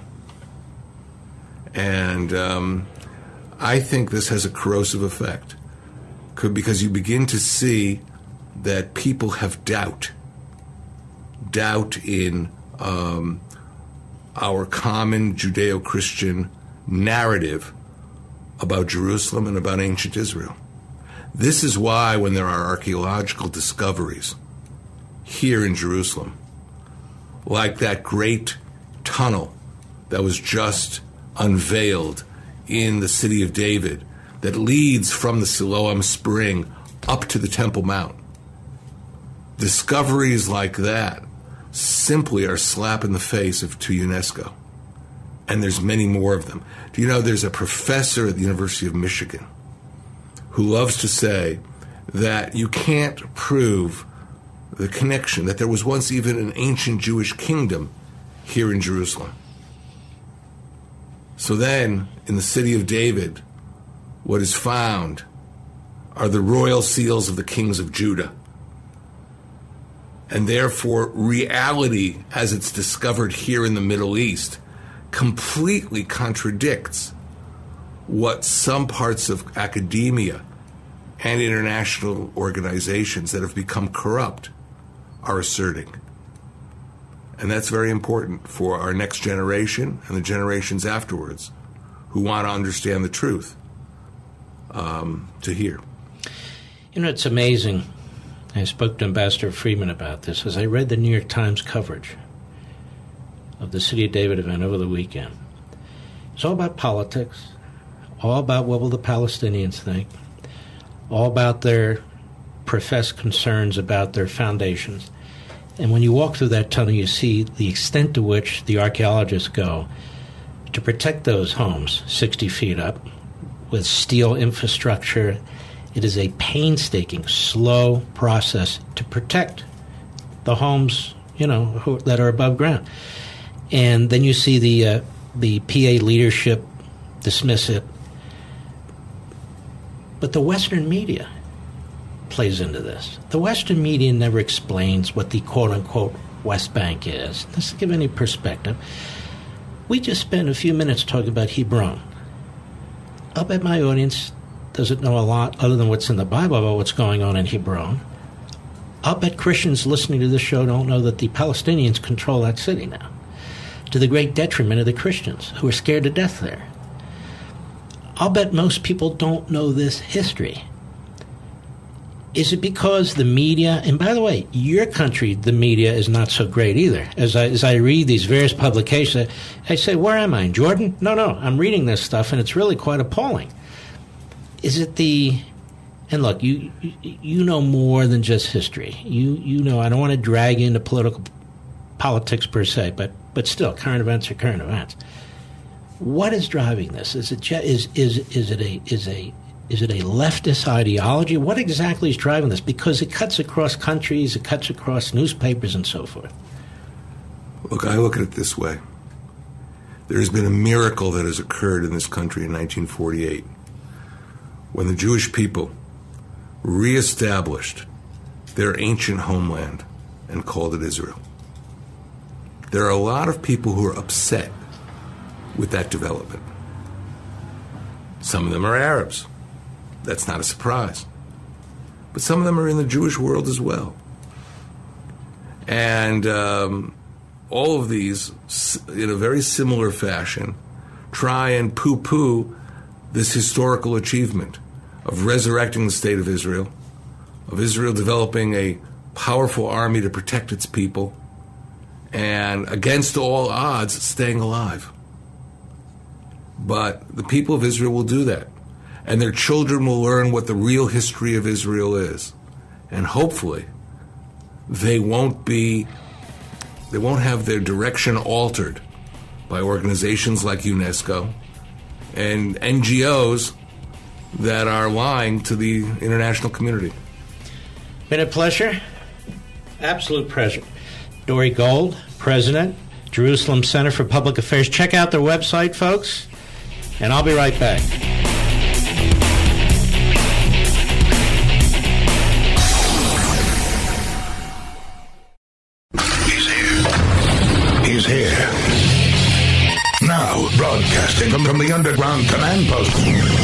In the bowels of a hidden bunker, somewhere under the brick and steel of a nondescript building, we've once again made contact with our leader, Mark Levin.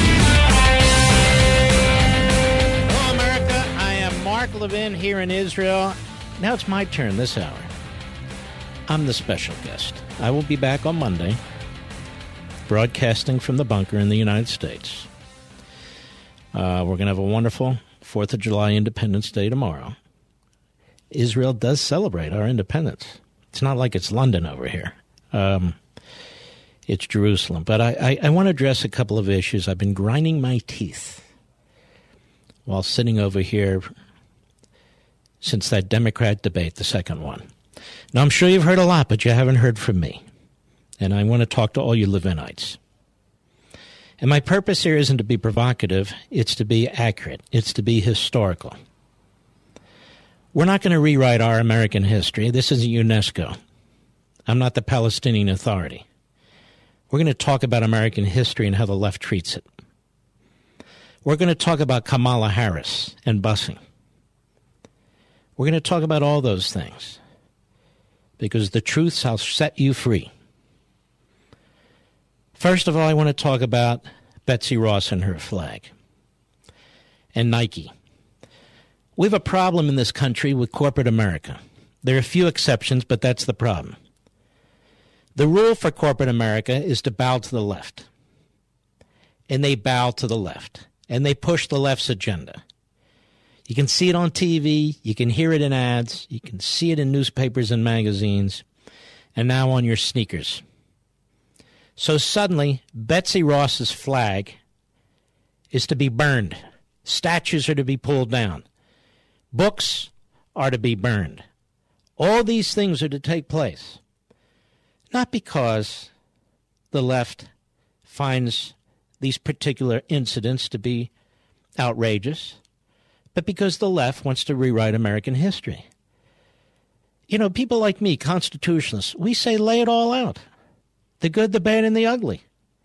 Because in the end, you have an imperfect America, which is the greatest nation on the face of the earth, which is why millions of people cheat and lie or risk their lives to come into this country from all walks of life, from every area of the world, all religions, no religion. They come to America. Now, some of them have good intentions and some of them don't. But they come to America. Now, I have to tell you, Kaepernick, Kamala Harris, they didn't found this great country. Honestly, they haven't done a damn thing for this great country. What the hell has Kamala Harris done for the African American community? In fact, that community, as a result of her being Attorney General and before that DA of San Francisco, in many respects, is upset with her. What the hell has Kaepernick done? Read your Declaration of Independence. That is a statement of humanity. In fact, one of the greatest statements of humanity ever written. Read your Constitution. It is the greatest governing document ever, ever written. Because both of them recognize the individual. Both of them are intended to protect the individual and your unalienable rights. Yes, we've been imperfect, but we are constantly trying to perfect ourselves. These people will burn down our history. They would burn down our founding fathers. They would burn down our institutions and our customs and traditions. And they're doing it right in front of your eyes. Nike can go to hell. Cares about Nike? A sneaker company doesn't dictate American history. Kaepernick is a reprobate. He's a malcontent. He's a miscreant. He's a fraud. That's a fact. And Kamala Harris is too. Kamala Harris is a is a fraud. And CNN knows it, and MSNBC knows it, all the media know it. But you're not allowed to say it. You're not allowed to say it. It, it amazes me. We have something called the Democratic Party debates. Meanwhile, Betsy Ross's flag, that graphic on a sneaker, has to be eliminated from our culture.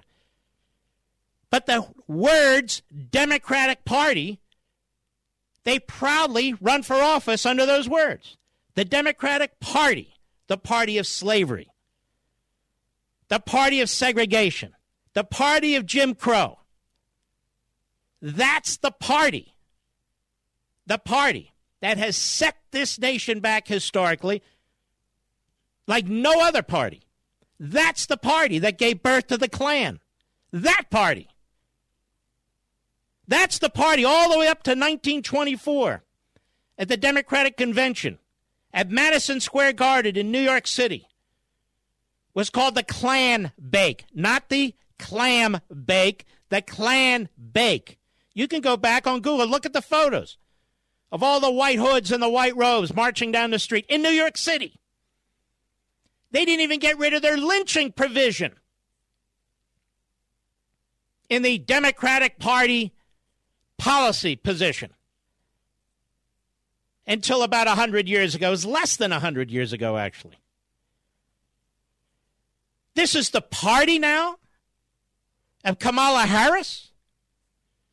This is the party of the Democrat Party media? Betsy Ross's flag has to be expunged from America? You can't even put it on sneakers, it's so bad? Because they say white supremacists or Klansmen have used it.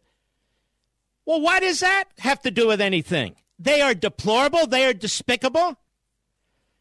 But I don't hear people saying ban the Democratic Party since it gave birth to the Klan.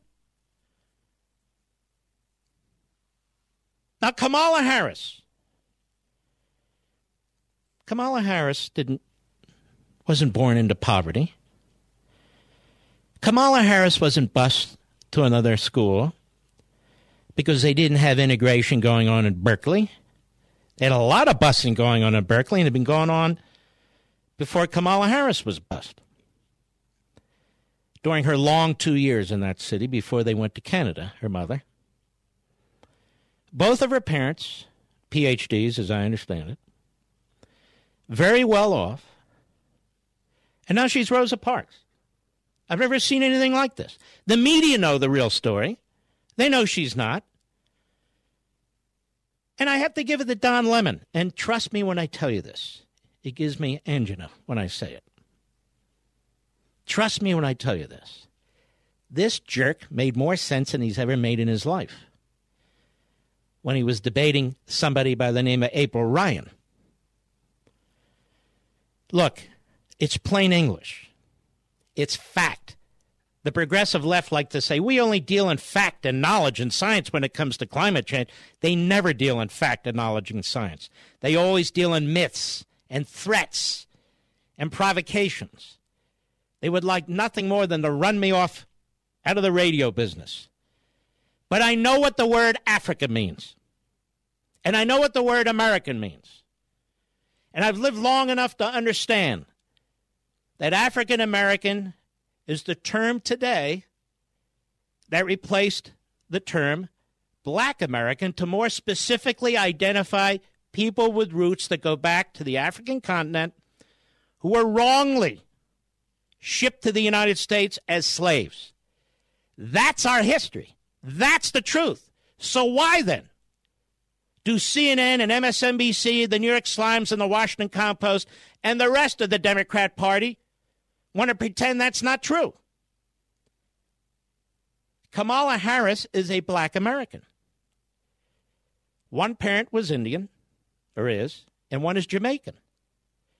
Jamaica's not in Africa. India's not in Africa. Why is it so controversial to make this point?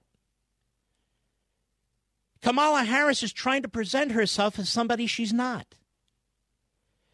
Nobody denies that she's a black American. Why would you? Why would you? But why does she claim, and her supporters and her surrogates in the media claim otherwise and give her a different nomenclature? This identity politics stuff has gotten so completely out of control. Even Don Lemon at CNN is confused. Even Don Lemon at CNN is confused. Or is he? Cut whatever it is, Mr. Producer. Go ahead. Number one, she is a black woman. She's a mixed race woman. When you see her, you see her blackness, but she is also South Asian. Her mom is South Asian, and her dad is Jamaican. April, she is April, April. Let me, let me, let me listen. Yes. More power to her, and I think What? it's great. That is that should be enough. Listen, it is enough that she's a black woman. We are not a monolith. No, no, no, no, no, no, exactly. no, no, no, no, But they, did- they did the same no, thing. No, no, Cruz. They didn't no, but no. I think you, I think like you're that. not. You're not Go hearing ahead. what people are saying. The people who are saying is she black enough? That's bull. That's BS. But to uh, to to want a saying. distinction to say is she African American? Or is she black? Or is she whatever? That what's, there is nothing wrong with that. There is a difference between being African American and being black. Um, la- people, la- people, Latino people are people of color, but they're not black. They're brown people. She is a okay? woman of color, but she is a black woman. Okay, Let's stop. that's- Let, let- let's first of all listen to the insanity. Listen to the insanity. Go ahead. Black I man from agree with that, but Now, is she wanna get into the African pigment. I American? No, no, no, no, no, no, no. But is she African American? There is a difference. There's nothing wrong with that. No one is trying So to let's take go down- anything let's go away down- let's go down into her lineage. I Let's think you're falling. I think you're falling into, into a trap of that. All she had to do was say, "I am black, but I'm not African American." That's it. Don, Let I me say think, this. I I'm think not there's falling actually in a trap. I'm not falling in. Let me, wait a let me, wait let me finish. By the way, notice some white guys trying to wait. Wait a minute now. Wait a minute. I think there's a. Shut up. We're talking. Go ahead. Falling into a trap by that. When when when she goes down her lineage, many Africans landed on in Jamaica and all these other Caribbean islands. So she could indeed Jamaica's be not America. African American mixed with other races. But she is Jamaica's not America. But she is a black woman. She was Jamaica born did not here come in out of Amer- Jim Okay, well, Now, let's let's- stop.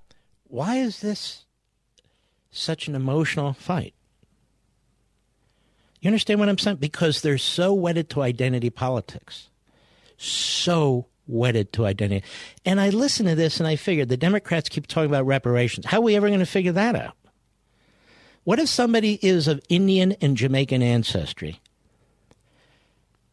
First generation or second generation. The Democrats have raised all this.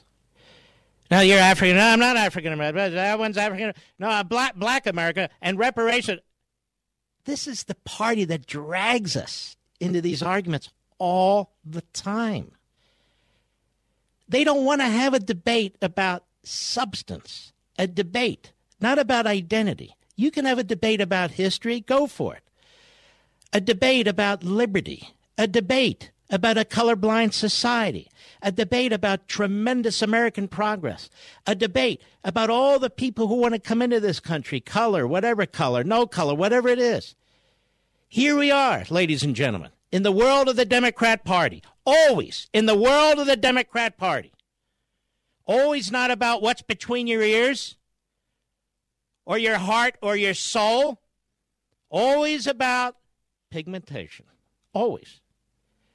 Kamala Harris is not an African American. She's a black American.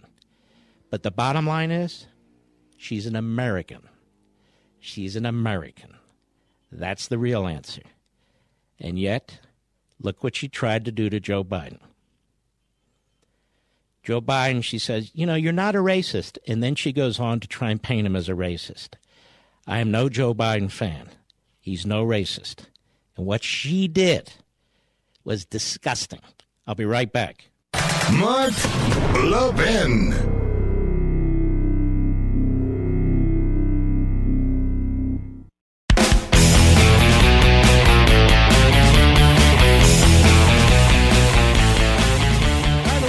Levinites out there, here I am.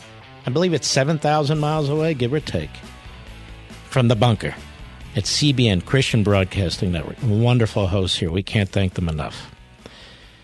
And I go on Amazon.com for the first time in about a week and I see Unfreedom of the Press is number 20.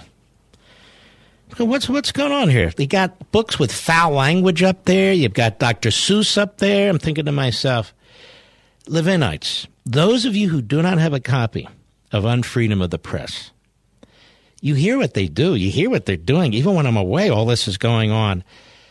Trust me. Look at the five star comments.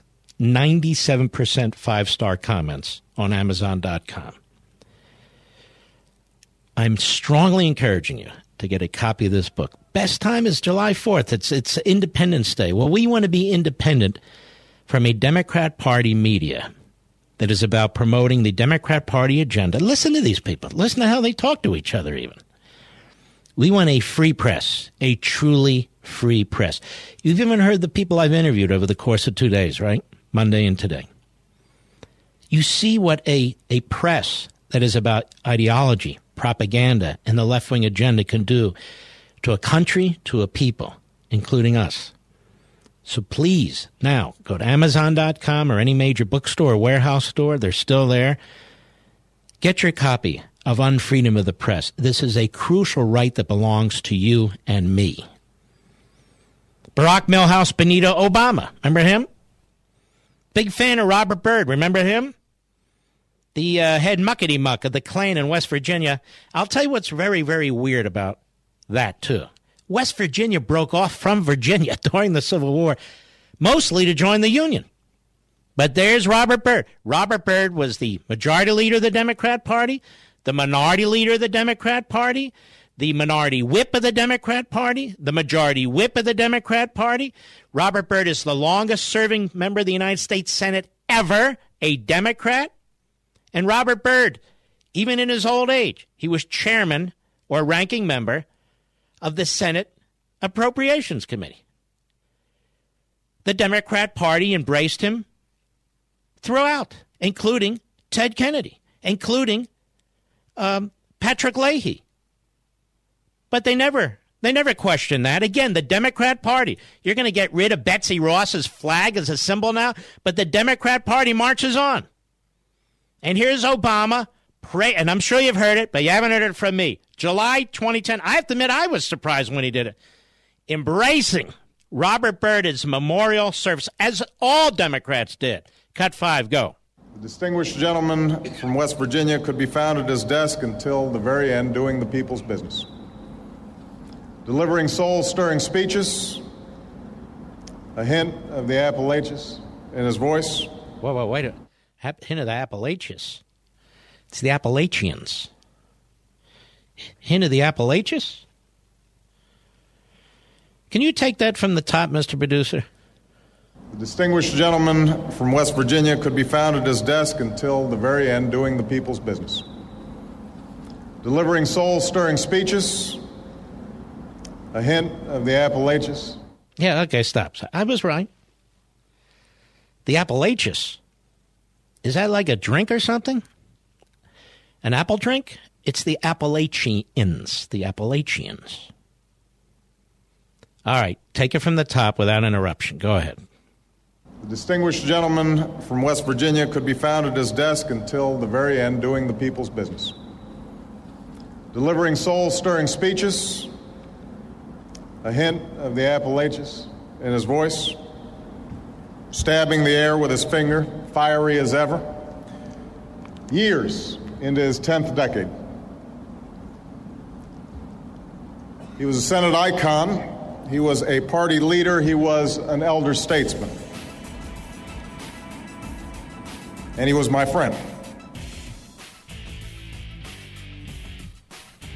That's how he'll remember him. Now, ladies and gentlemen, Joe Biden never said that to James Eastland or John Stennis or any of the old segregationists. That was Barack Milhouse Benito Obama. I believe he was president just a few years ago, right?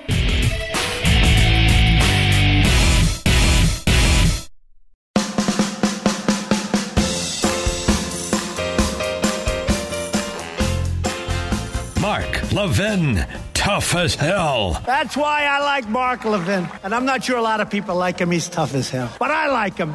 I love them. Call in now. 877 381 3811. I'll tell you something that was really, uh, for, for my family, quite profound yesterday. And I wish my parents had been around to see it. In the morning, out of the blue, the President of the United States tweets about unfreedom of the press. I hadn't talked to him. He didn't talk to me. I hadn't talked to any of his people. And just out of the goodness of his heart, he encourages people to get it. And I encourage you to do it too, because it helps our country. It will help our Constitution, and it actually will help our president too, who deserves our help.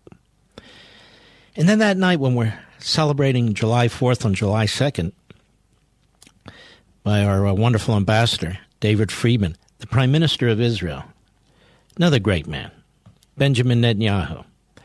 He's giving a speech, strong support of America, and he starts quoting the Declaration of Independence, and he says, I'm just standing there, life, liberty, and Levin? No, no, no. So he's joking.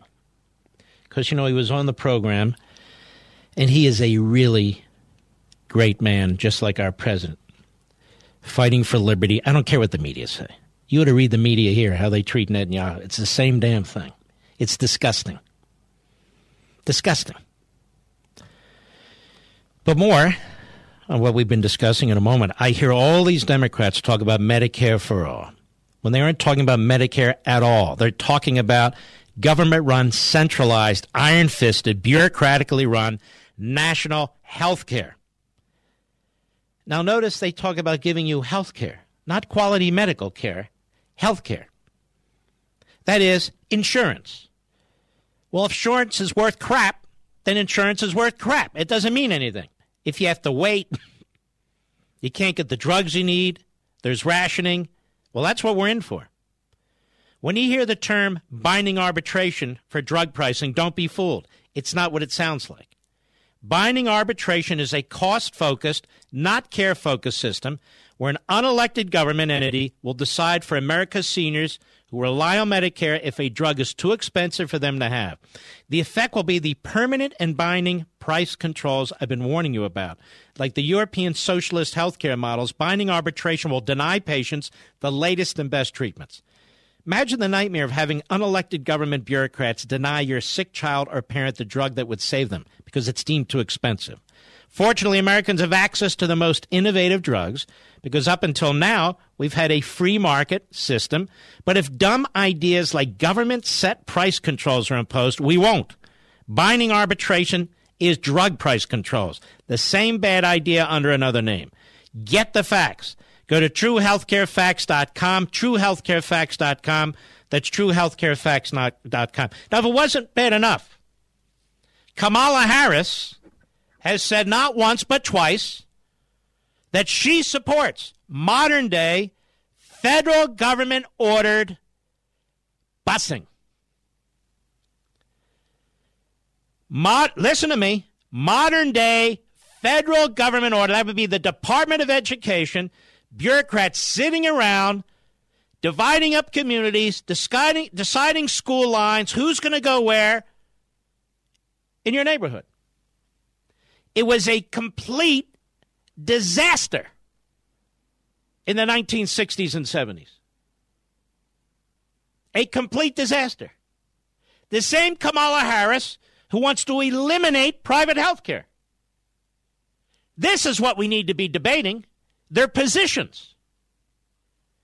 Because most Americans, honestly, don't give a damn about skin color.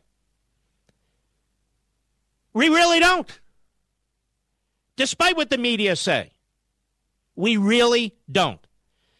But Kamala Harris has taken some of the most radical, moronic positions of any candidate. And so far, she's gotten away with it. She, listen to me. All you stupid liberals who think you're going to live one way while everybody lives another way. No, we go down, we're taking you down with us federally ordered Department of Education school busing. All of a sudden, climate change doesn't matter. All of a sudden, fuel doesn't matter. All of a sudden, the combustion engine doesn't matter. You know, pollution away. Who cares? We already had that experiment half a century ago. It was a disaster. And Kamala Harris supports it. Take note.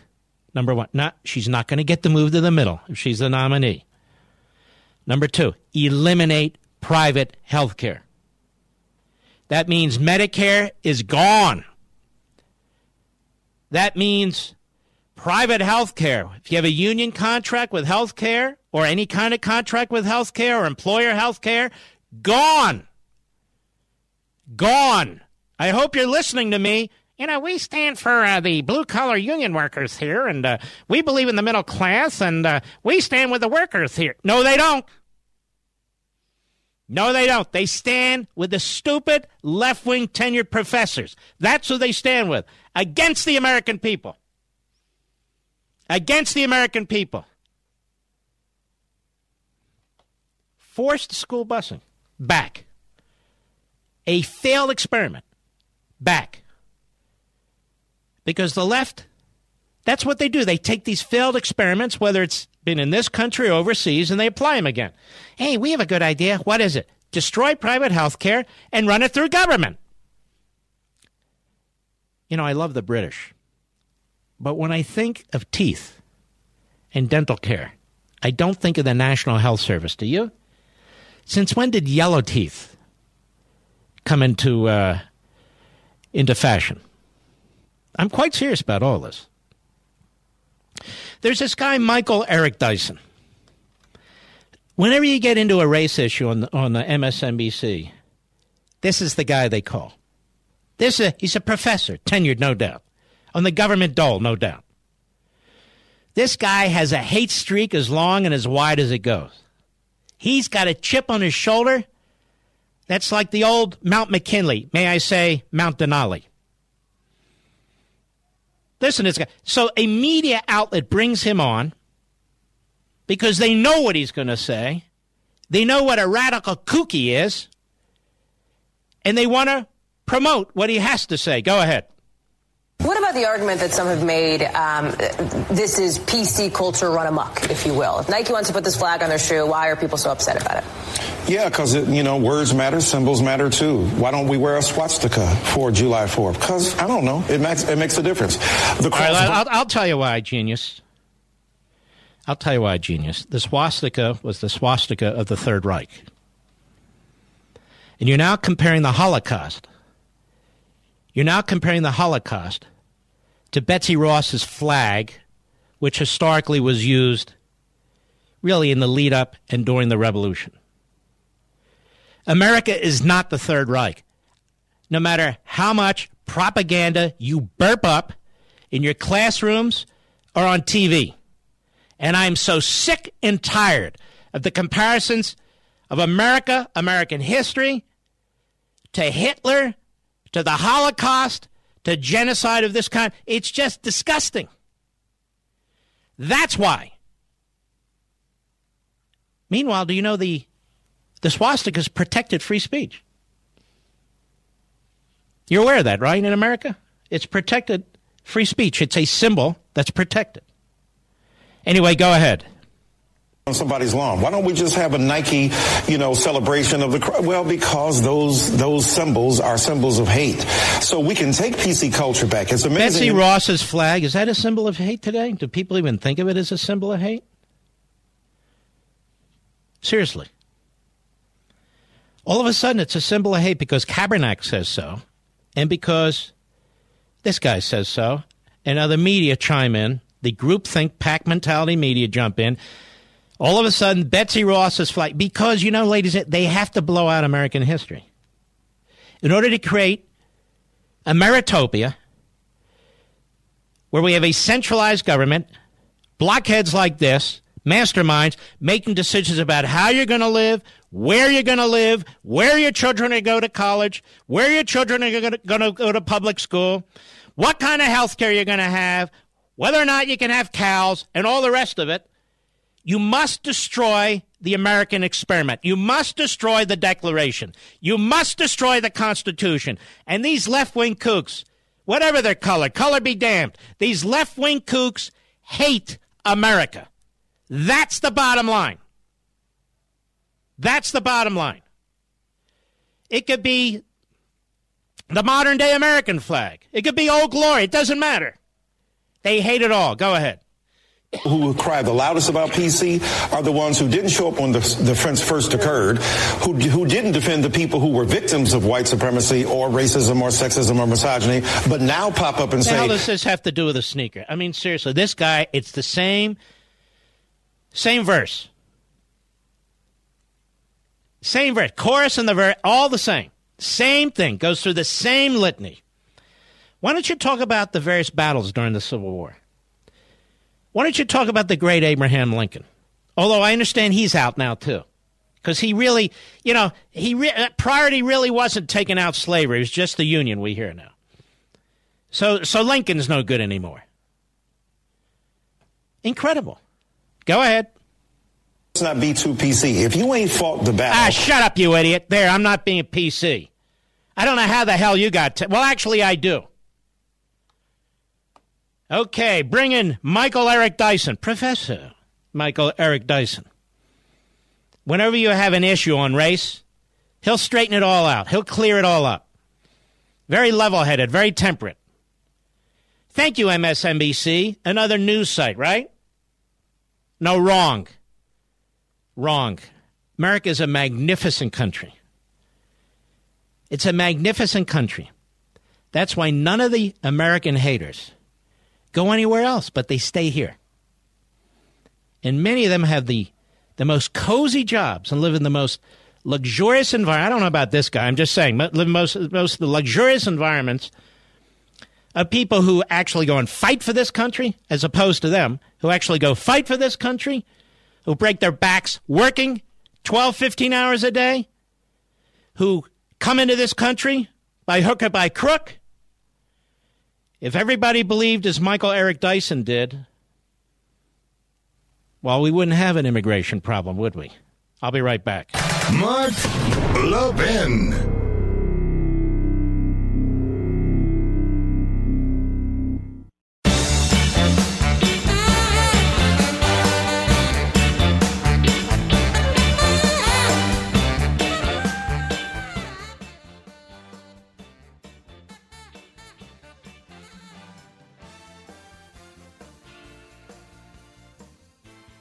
You know, if President Trump says America will never be a socialist country, he couldn't be more right.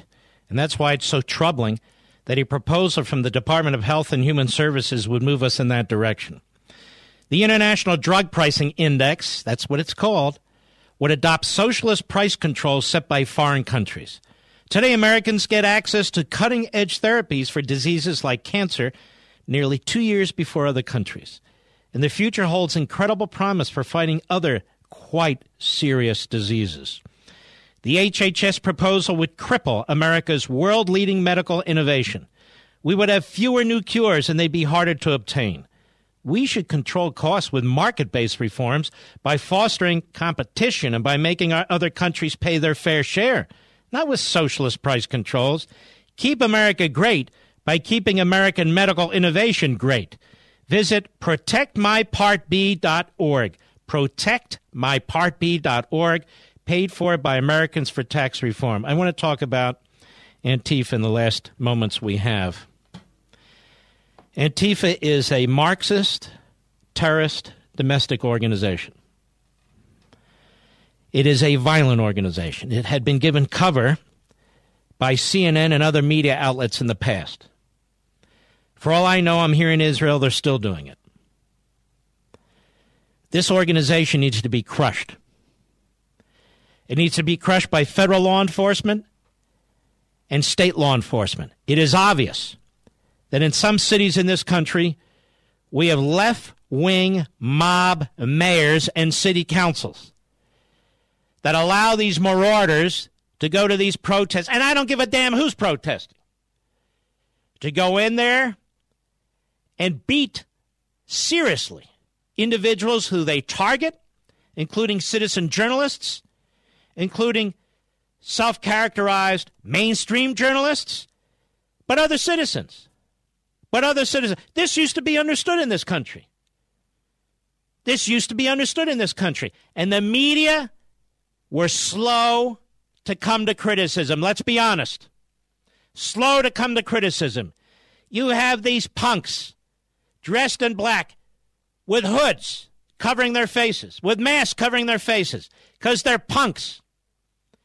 And they come to these peaceful events, or at least most of them are, with locks, locks, actual locks in socks, with with knives, with poles, with baseball bats, and they're aiming for people's heads. They're aiming for their heads. Shouldn't there be a daily drumbeat in the Democrat Party press? They talk about violence. They talk about the tone. When in fact, not only have some of these media outlets in the past encouraged this organization, the vast majority of them have sat idly still or quiet or dismissed them for what they've been doing. And they're going to continue to do it. And somebody's going to get killed. People have been horribly, horribly assaulted and maimed. And the media in this country, a joke, a disgusting, pathetic joke. How is it that organizations that are Marxist in orientation are given a, effectively given a pass like this? You do understand what Marxism has done throughout the world, right? You know, we conservatives, we want the Klan harshly dealt with. We want the neo Nazis harshly dealt with. And we want Antifa harshly dealt with. We want all these organizations that undermine the civil society, that attack individual liberties. We want them all crushed, which is another reason why we support real law enforcement in this country. I just thought I'd make that clear because, again, here in Israel, I've been watching this. And I've been monitoring what the media are doing. And it is a complete disgrace. The FBI, rather than infiltrating Trump's campaign, should have been on top of Antifa. Oh, yes, it should have been. There's a lot of good uses that we can put the FBI to, and most of the people, men and women in the FBI, know it and they do it. But rather than chasing down a campaign that you disagree with, you should be going after these thugs, these animals who call themselves Antifa. They're anti fascist. They are fascists in every respect. People shouldn't have to take their lives in their own hands to protest. People shouldn't have to take their lives in their own hands to speak at college campuses and universities. And yet they do when they're conservatives or when they're perceived as conservatives, even. So much for academic freedom. So much for freedom of speech. So much for a free press. Ladies and gentlemen, have a wonderful Independence Day. We salute all the heroes that have fought to make this possible and all the heroes that are doing so today. I can't wait to see you again on Monday. I'll be back in America on TV and on radio. Hope you'll get your copy of Unfreedom of the Press. And God bless each and every one of you. Be well.